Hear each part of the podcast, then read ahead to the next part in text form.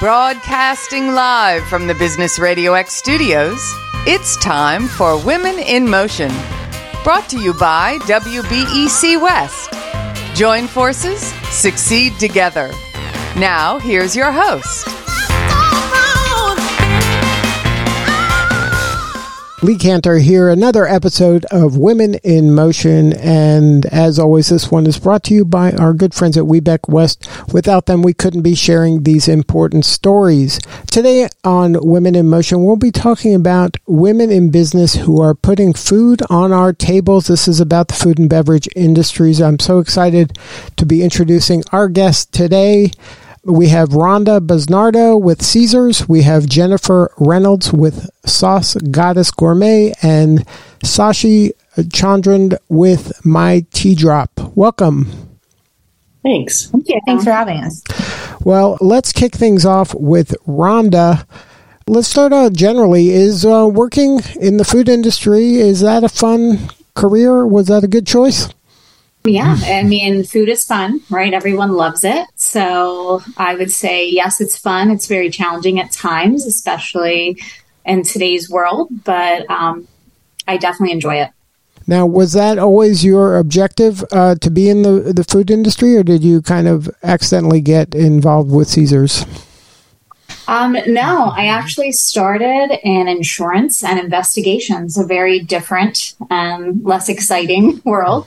Um, but I always worked on the retail side of food and, you know, waitress, worked as a bartender when I was younger, going to school. And then later ended up, you know, with a career change. And most of my life worked in the food sector. I moved on to food and beverage manufacturing and distribution and was there until my current role in the gaming and entertainment industry. Now, Jennifer, what's your backstory? Well, my backstory is I have a degree in printing management. and um, I used to operate printing presses and sell people ink and solvents and digital imaging equipment and and I love to cook and I used to I used to throw these lunches for my customers. They would buy a buy a plate setter or something and on training day I would come in and I would, you know, bring pizza. Well, pizza turned into, "Hey, let me bring a grill and I'll cook some chicken." And then it turned into, "I'm enjoying this part of it much more than the other side of it." So I made the transition and just jumped in with both feet into an industry I knew nothing about. and Sashee, your backstory? Yeah, so I first want to correct you. It's uh, the company's called Tea Drops, not my Tea Drop for those listening. And I started Tea Drops about seven years ago. I didn't have any experience in food and beverage. I just had a huge passion for tea and the ritual of tea. My background is my mom is Chinese and my dad's from Sri Lanka. My dad was actually born on a tea estate in Sri Lanka. Both my parents are immigrants. So tea culture was a huge part of my upbringing. And I just realized that the process of making tea is very cumbersome, especially loose leaf tea. And most tea bags on the market are filled with microplastics. So that just kind of sent me on this journey of exploring what was on the market, realizing there wasn't anything that met my current needs. And that's how the, the creation of my product started. And then I ended up patenting the idea and selling at farmers markets, and the rest is history. Now, um, has there been any, um, let's say, unintended um, learnings along the way, or was, has it been kind of a smooth path for you, Sashee? Um, I feel like that's a trick question because, of course, there's been a huge amount of challenges um, in you know any any endeavor, but especially in the food and beverage industry. Um, so no, it has not been smooth. I think that there's a lot of unexpected surprises and a huge learning curve and things to uncover. But the one thing that's really w- wonderful is the the food and beverage community. I feel are very generous with their time and their knowledge and their support, and I've been very lucky to benefit from that. Now, Jennifer, for you, has it um, is is what you're doing now the way you envisioned it when you started? Uh, not at all, not at all. And and um, I can totally second what Sashee's saying. It's you know the interesting thing is everyone in this industry very generous with their um, the lessons they've learned. and I try to do the same thing with, you know, young up and coming companies. You know, I'm like, okay, listen, this is the way to do it. You don't want to do it this way because that's the way I did it and it was wrong.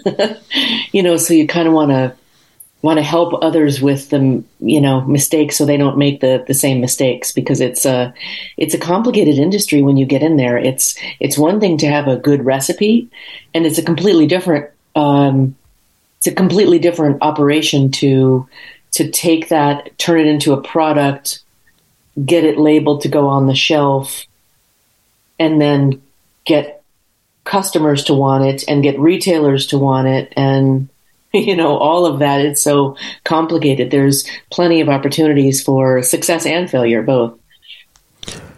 Now, Rhonda, um, your lens on the industry obviously is a lot different. Is there any advice you could share uh, with them from your perspective of how you see uh, companies like theirs be successful working with companies like yours? Um, really, the I think the hard part and the hard part for Jennifer and probably Sashee is there are so many other products and items out there, like Jennifer just mentioned. Um, you know, the only thing that I could say is just really get out there, you know, go to food shows, um, find out what shows are popular and that we're showing up to um, bring your innovative ideas and samples and, and, you know, everything that you have um, to have available and show while you're there at those shows. And really just keep reaching out and find the right person. Um, a lot of people will contact me um, for a category that I may not manage. Um, but just finding that right go-to person and just really networking and getting yourself out there is is you know my advice. Now, is yeah, it? If I, if I can just add on to that, if that's okay. Yeah, please. Um, you know, when I um, I've been in business 23 years, and so about I, I just along the way there have been key people Rhonda, that you know they've they've come in and they've helped, just like you said. You know, you find one person and they may not know the answers, but they're they're they're like the the connector that can go. Well, let me find the right person for you in here and here and here, and especially in the WBE community, um, and and uh, it's it's the amount of of assistance in trying to find that connection. Everyone wants to connect everybody else up with someone that could be a, a good a good match, and so it's really um, it's really neat to have that. And and it, is it is it the dream when you started Jennifer to kind of get um, a partner with one of these enterprise level organizations to really kind of multiply your efforts? Um, was that a goal, or was it always kind of selling to the end user? You know, one kind of one at a time, but grow it o- over time. No, I well in the in the printing industry, I came out of the distributor network, so I already knew that there was this middleman in between the people making the stuff and the people using the stuff. Whatever the stuff is, in between is the distribution network. Um, and there's you know people that are selling on, on you know manufacturer side and and distributor side, and I knew that existed. Um, and that's um, that's a network that some people that get into the business, if they haven't been exposed to the distributor side of any business, they wouldn't know that that necessarily exists. Um, but I, I already knew that existed. So for me, I knew I had to have some big companies that would help give me the volume to have it make sense for everything else I was doing. I knew I needed that. Um, and and we're we're continuing to grow every year, so it's it's really neat. I mean, we've had our little um, hiccups here and there, and uh, but but you know just having that uh, base of some some good some large you know customers um, and and a lot of them we actually got through WBEC. Um, and we uh, you know we're we're in Kroger and um, Macy's and uh, we've got a meeting with Target coming up and um, and we've got uh, let's see Whole Foods and Sprouts. They're not necessarily um, in the uh, you know WBEC community, but um, yeah, we've Safeway, Albertsons, uh, Meijer. So we've got we got some some some big base customers that have helped us uh, along the way for sure. And Sashee, is your customer that distributor level or the enterprise level, or is it the uh, end user consumer? It's actually a little bit of both. So um, our business is structured maybe a little bit differently than most, um, not most C- food CPG brands, but um, different in the sense that we have a direct to consumer, uh, pretty sizable direct to consumer business where uh, that we sell directly on our website and Amazon. Um, we also have uh, like alternative wholesale accounts, we call them. So those are kind of the spas, some hospitality accounts, small boutique um, type of uh, retail. And then we also have grocery retail, which, you know, we're in um, a subset of Whole Foods, Natural Grocers, Target, and we're expanding into Sprouts National and, and Walmart this year.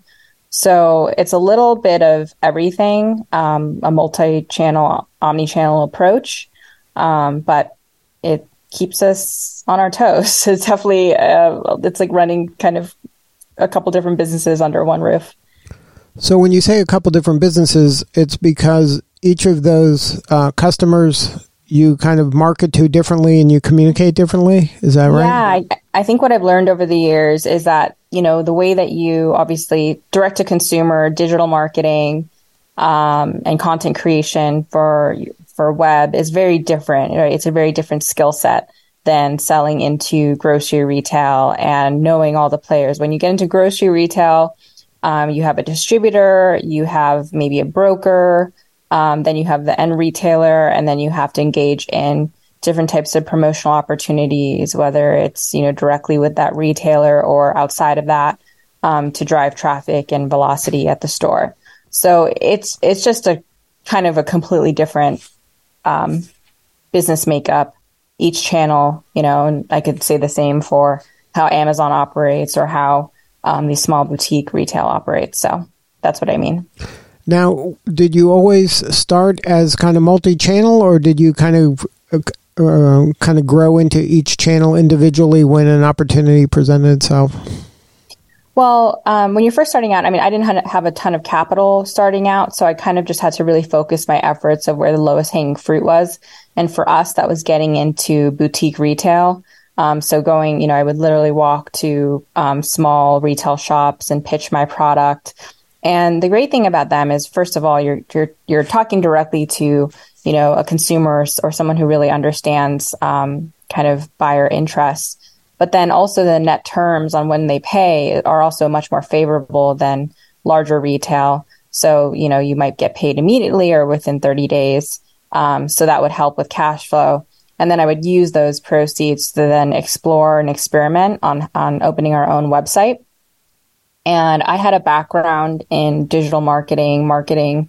Um, uh, at I, my prior life was working at eBay in Silicon Valley, so I worked in you know some social media, digital marketing teams. So I kind of understood the foundation of how e-commerce worked, um, and that that definitely helped right to start creating a presence online, um, and then basically online became a huge focus of ours for the next several years until we we felt we were ready for retail. Jennifer, did you follow a similar path? Hmm. Yeah. Yeah. It's it's it's uh, it's it's surprisingly similar.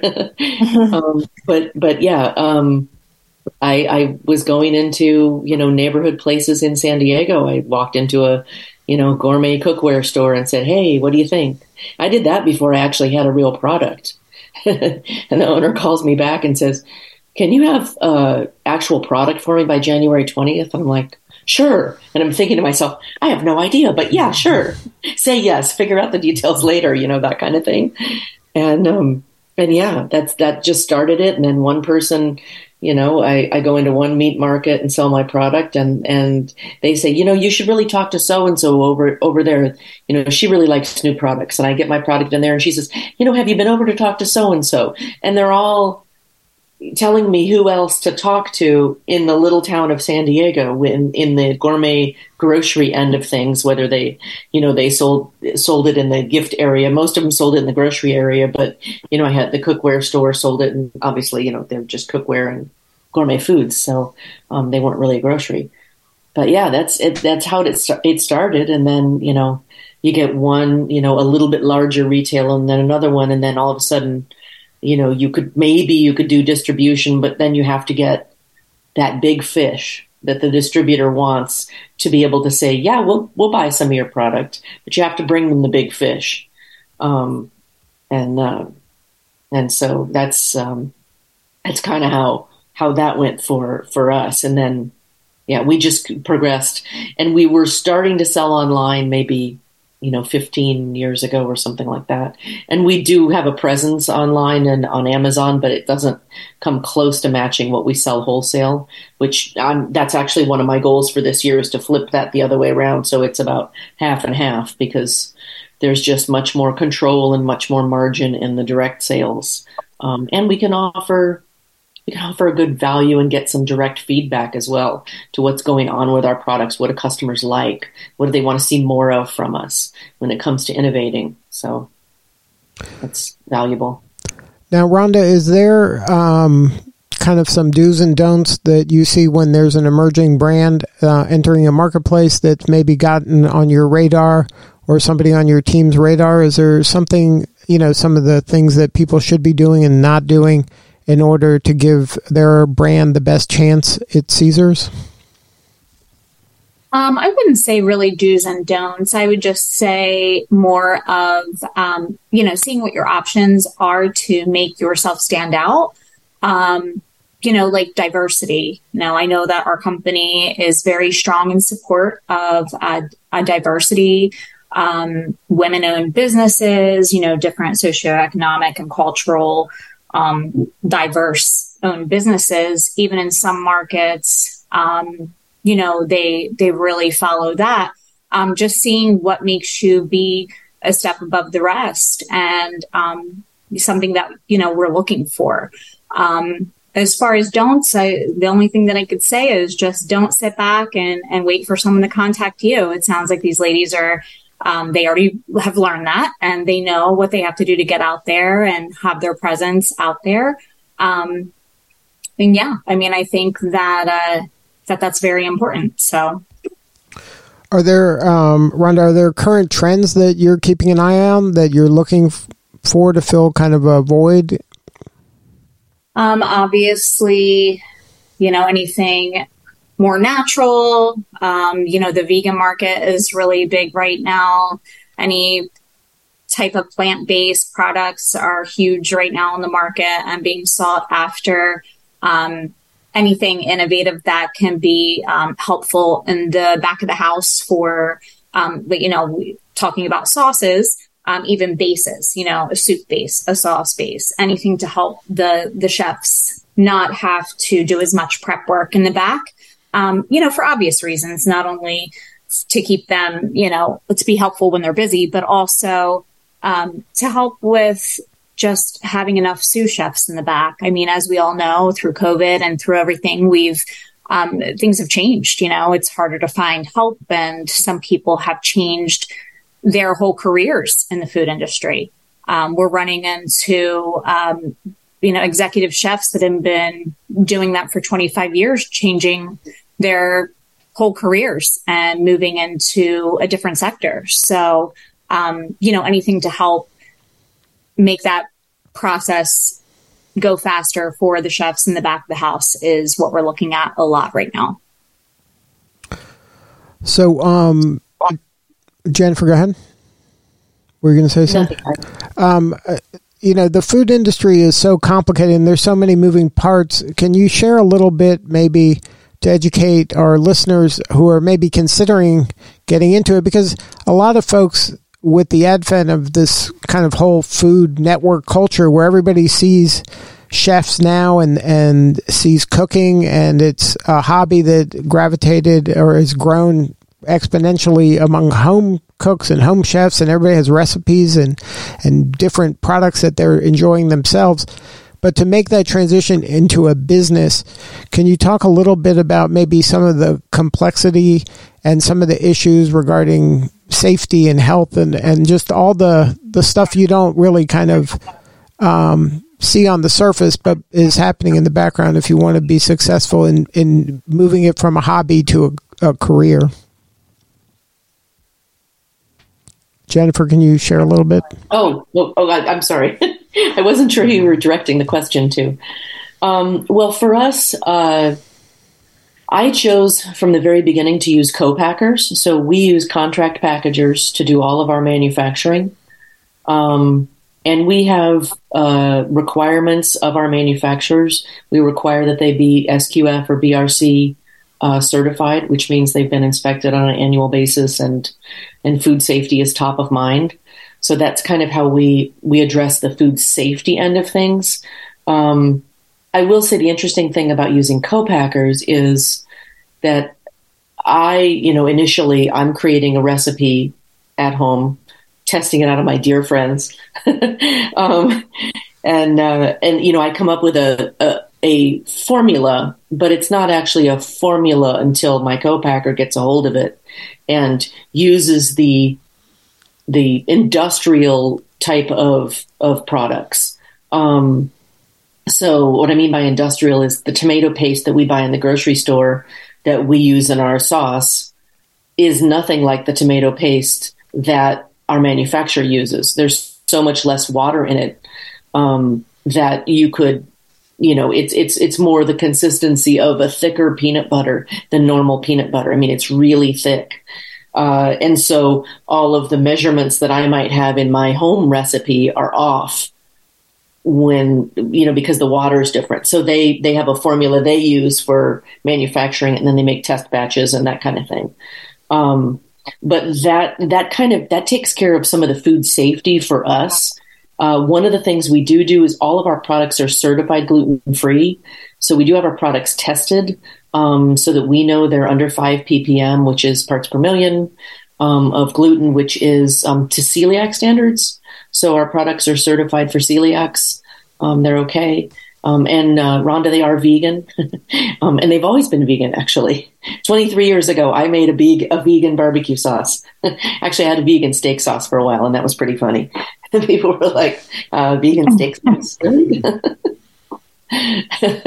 so, um, but I, I, don't know if that answered all of all of your um, your your question, Lee, or um, yeah, uh, Sashee, um, what's your take on that? So is it is the question around like trends we're seeing or what? Well, uh, the the question's kind of about the. All right, let's start start with trends from from your from uh, tea drops. What trends are you seeing in the tea industry? Well, we've seen a huge shift in kind of the the modern day tea drinker, if you will. You know, traditionally, if you go to your grocery store and look at your tea aisle, um, it's filled with very legacy tea brands, I would say, single flavor profiles like a black tea or a Earl Grey or, you know, some kind of herbal blend. But I think that the tea consumer today is very multifaceted. Um, you know, they're looking for drinks that very much mimic the cafe style experience when they go into their local coffee shop. Um, and so that's why you see the the kind of growth of, of different types of lattes, like a matcha latte and even bubble tea drinks like boba and uh, milk teas. And I think that's more in alignment with what we're seeing with the modern day tea drinker. Um, and so what we try to do is create these cafe style experience kits um, for retail so that you can make, you know, a, a cafe quality chai latte, matcha latte, even a ube latte, which is new to market. And, uh, you know, in the con- kind of comfort of your own home at a great price point. Um, and we were the first to bring um, a shelf stable bubble tea boba tea kit to Target. Um, and so we're really trying to bring these more innovative um, tea experiences that this this this kind of modern day tea, tea is looking for in the aisle and just reinvigorate it a bit. So those are kind of the main trends we're seeing. Uh, very much influenced by kind of coffee, coffee shop culture, um, and some of the big trends from Asia, you know, in, in the the huge growth of bubble tea, boba tea. Now, um, the second part of that was about the entrepreneur out there that maybe is the home chef or, or the home baker that it has some recipes or kind of has this itch to see if this could be a thing. Do you have any advice for that person on how to navigate some of the complexity and maybe share some of the things that maybe are obvious to you now, but maybe um, wouldn't be obvious to that um, aspiring uh, yeah? I mean, I think I think with a great thing about food and beverage, you could start anywhere. You know, I think that all of us are probably a testament in some way that you don't have to have true experience um, to do this in in a traditional sense or formal education. Um, I was I learned about uh, the cottage food license early in my in my in the start of starting my company. So you know, you may not have the the resources to go right away to co-packer like Jennifer did, um, but you may want to just start something in your kitchen. And there is a law, at least in California, called the Cottage Food License, where it enables you to make. Um, you have to obviously get your your kitchen or your home kitchen permitted, but make up to a certain amount um, at home, up to a certain revenue threshold. So you can sell, you know, whatever you're making locally at farmers markets or in retail shops, just to kind of test out, you know, get a proof of concept of your idea. Um, so that's one thing. And then the second thing, I spun my wheels around uh, learning about UPCs, which like unless you're in this industry, you don't know anything about. but so I remember going online and like literally Googling up like how to create a UPC. And that led me to this like, um, you know, kind of, uh, off market site. And so the standard for all UPCs is GS1.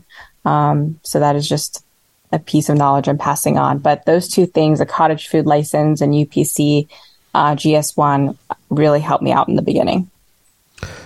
Now, are there any resources? I'll put this out to the group. Are there any resources that you turn to to get some kind of uh, industry knowledge? Are there um, groups that you joined or associations that you became part of that were kind of food specific uh, in your niche, or was it something you just kind of went boldly forward and you know maybe, maybe Googled some stuff and just went for it?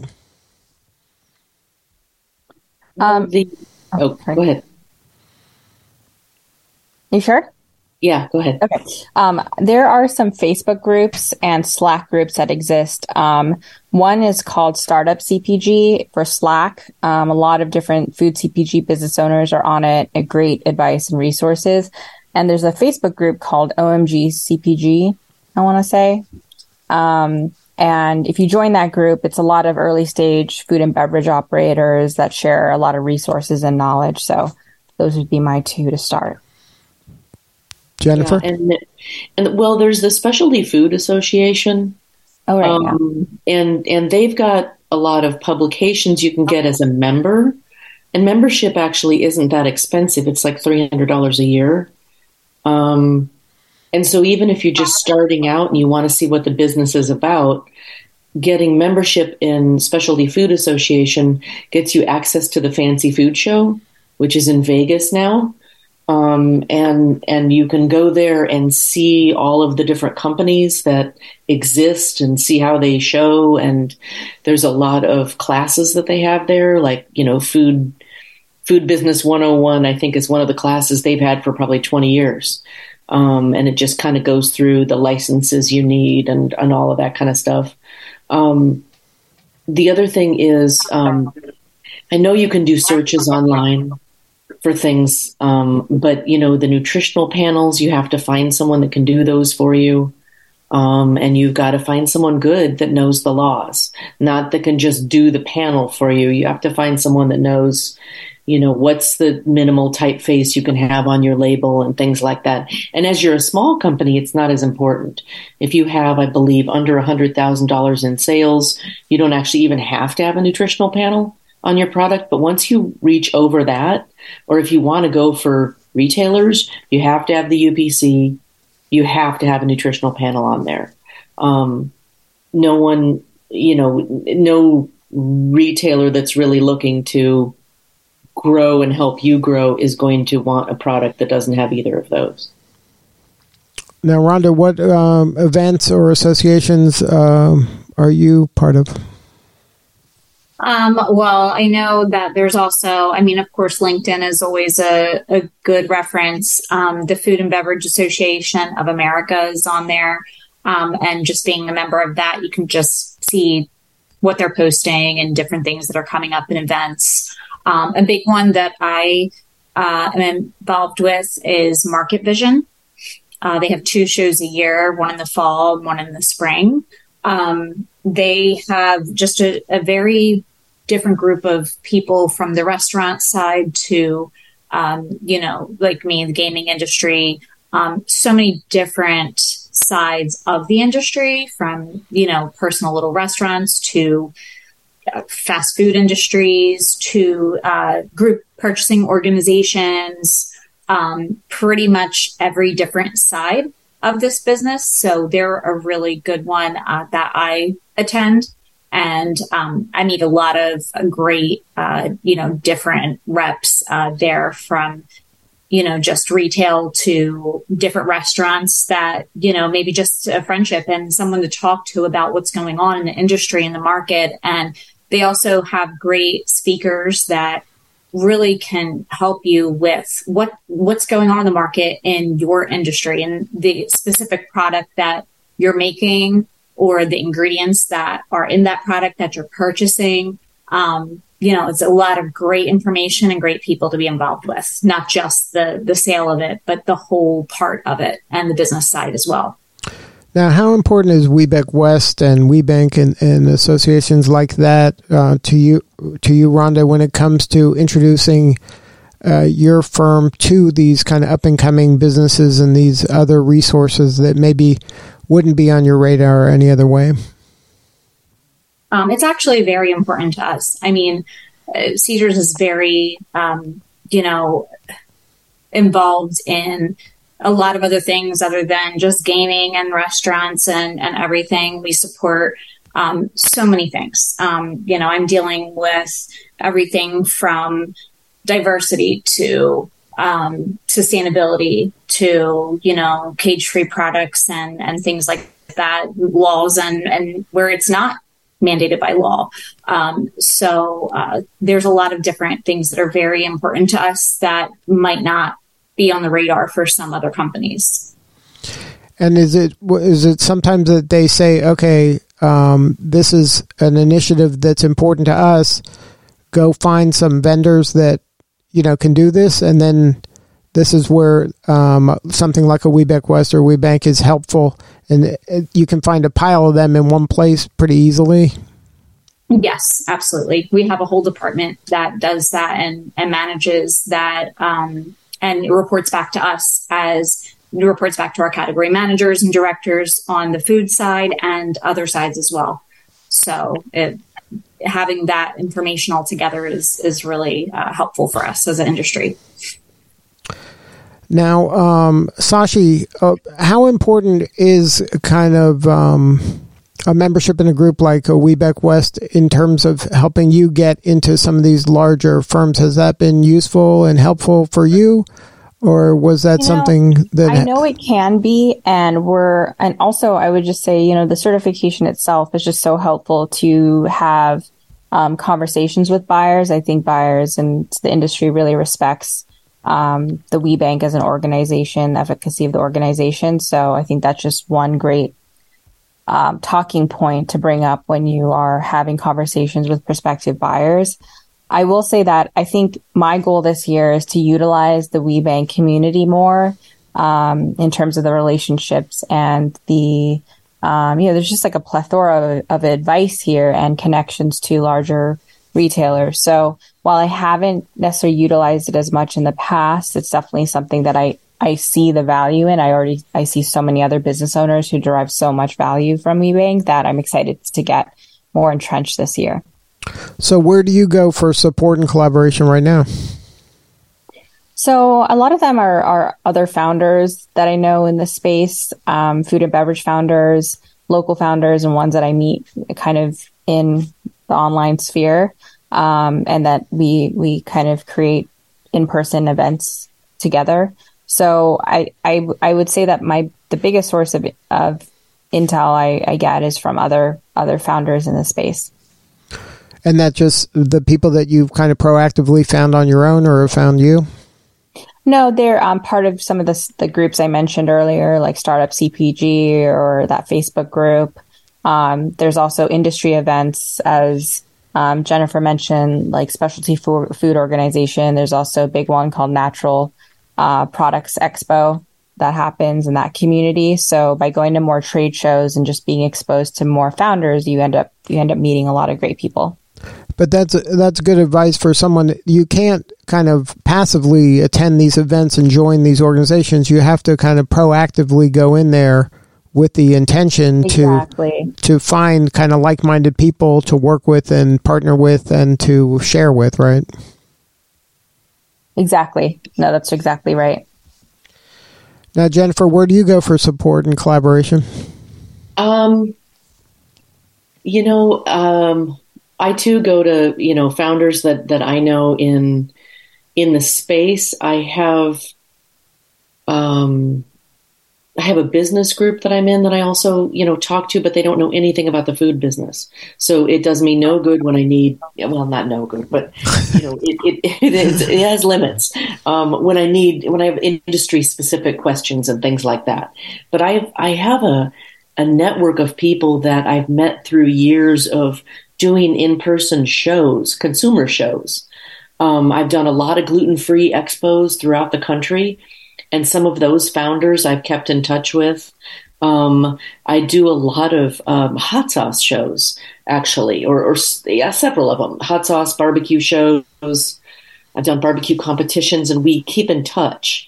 Um, whether it's through Facebook or because we see each other every year in New Mexico at the Fiery Food and Barbecue Show, um, you know that type of thing. We we keep in touch, and um, you know we um, we can connect that way and help each other in some ways. But a lot of those a lot of those companies aren't in this CPG space in in terms of distribution to retailer. They're direct to consumer in a lot of ways. And so it's a different space. And is that something that I want to grow it's been nice to be able to talk to them about well how are you doing this? And and how are you how are you handling handling a particular issue that you've got and, and that kind of thing.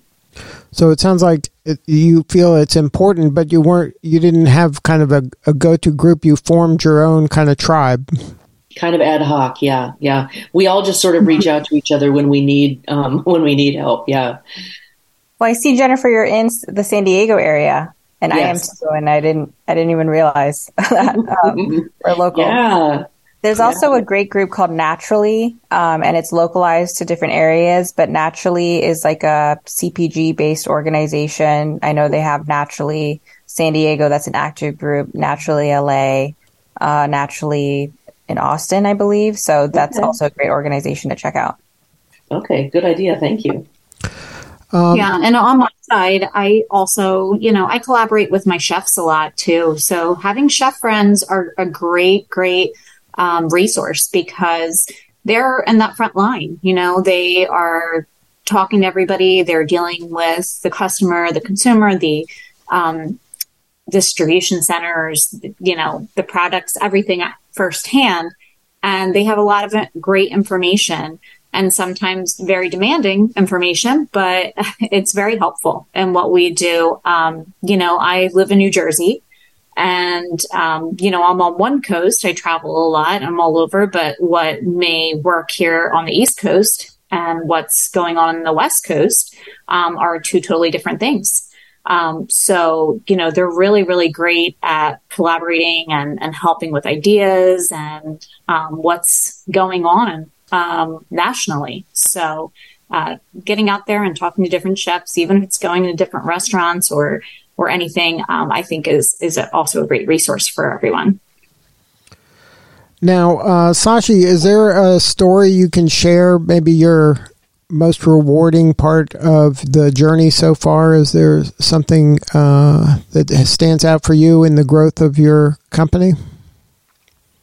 Yeah, I mean, I feel like there are so many great milestones that kind of keep you excited and reinvigorated. Um, I think for us, you know, we've had um, a lot of great experiences of getting into kind of retail dream accounts. Uh, like Target was a big one for us.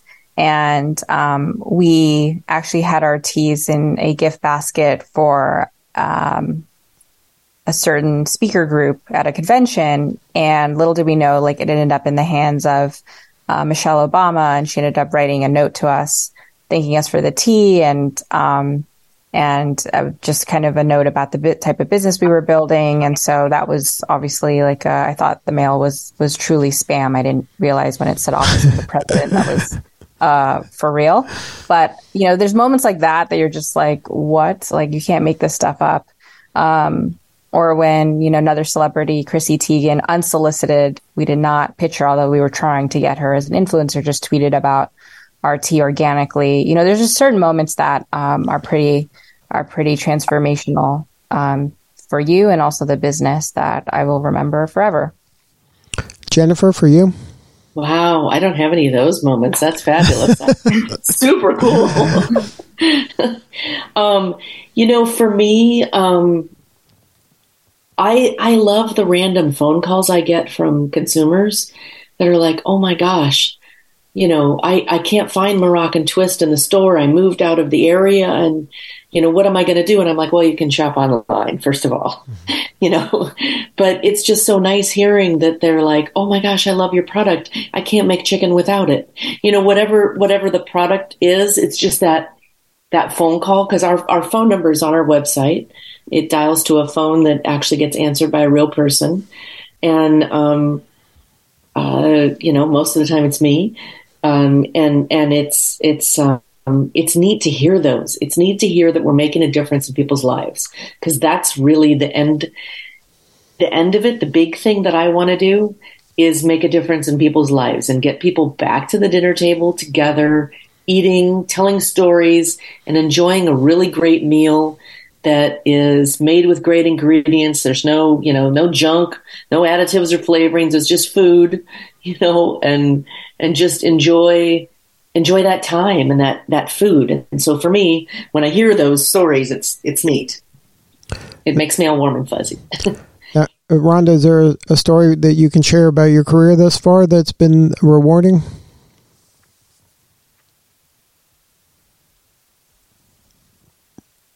Rhonda?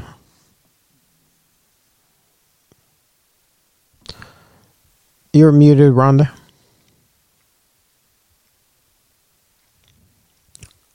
Rhonda, is there a story you can share about uh, your career thus far that got you high fiving your team and uh, you can share with us? Uh, well, it sounds like something's wrong with Rhonda's audio. Um, but before we wrap, I'd like to go around the room to get um, uh, maybe kind of the elevator pitch for each of your firms. I want to make sure that we get that on the show. Sashee, could you share a little bit about Tea Drops um, in a nutshell? Um, tell us about the products that you serve and offer and um, where people can get it and get a hold of you if there's a website or social media. Um, yeah. Um, so we are the creators of a bagless uh, tea called Tea Drops, and it's actually made with whole whole leaf, loose leaf tea compressed together in fun shapes like heart stars flowers. Um, we make the ritual of tea time easy and convenient, and we just recently launched these cafe quality inspired kits that enable you to make a chai latte, matcha latte, even ube latte and bubble tea conveniently in the comfort of your own home. And you can find that at Target and soon Sprouts, Walmart, and also on our website at myteadrop.com. And Jennifer? Um, we make um, obscenely delicious uh, gluten free sauces and spices and dip mixes that will transform your meals. Um, everything that we make is free of any preservatives, additives, colorings, flavorings, and and that means like our sauce has no xanthan gum, our spices have no anti-caking. It's literally just food, which even in the natural space is surprisingly unique. Um, there's a lot of organic sauces that still have organic xanthan gum or organic rice powder. Um, same thing for the seasonings. Um, there's there's a lot of that. Our um, our products are all certified uh, gluten free, as I mentioned earlier, to celiac standards. So that opens the, the door wide open that they can, you know, safely serve serve sauce and spices with their their meals and what they're cooking, vegetables or meat or fish or whatever. Um, our products can be found at Sprouts nationally. We're in four regions of Whole Foods, so the Northeast, Mid Atlantic, Rocky, or not, I'm sorry, Midwest, and um, in the Southern Pacific region. And then um, they can be found at at um, Fred Meyer and QFC in the Pacific Northwest, and King Supers and City Market in the um, um, mountain area in the Denver area. And um, oh my gosh, let's see, I'm going to miss somebody. Meijer in Michigan uh, took our spice tins on, which is super cool. And um, yeah, we're just we're growing like crazy. Central Market, this really cute little gourmet store in Texas, has it. And then you can go to Amazon, uh, Walmart.com, SauceGoddess.com, Macy's.com, it, all over the place. So we've got a lot of different um, gift packs and things like that to get. Good stuff. Now, Rhonda, if somebody Yeah. uh, can you sh- share? I know uh, there's obviously uh, Caesars does a lot. Is there um, kind of a website the best place to connect uh, with Caesars to learn more about what's going on there? Yes, I would definitely say um, Caesar's main website is the best way. Also, um, LinkedIn, you can search, um, you know, profiles of uh, people that work with Caesar's um, in the food and beverage sector, um, and reach out directly. Um, I know myself; I'm very helpful in directing you to the right person to uh, get in contact with. Obviously, um, we're very large, so I would say be patient, but um, you know that's a, a really good resource as well. Well, thank you all for participating in this roundtable. Um, you're all doing important work, and we appreciate you. This is Lee Cantor. We will see you all next time on Women in Motion.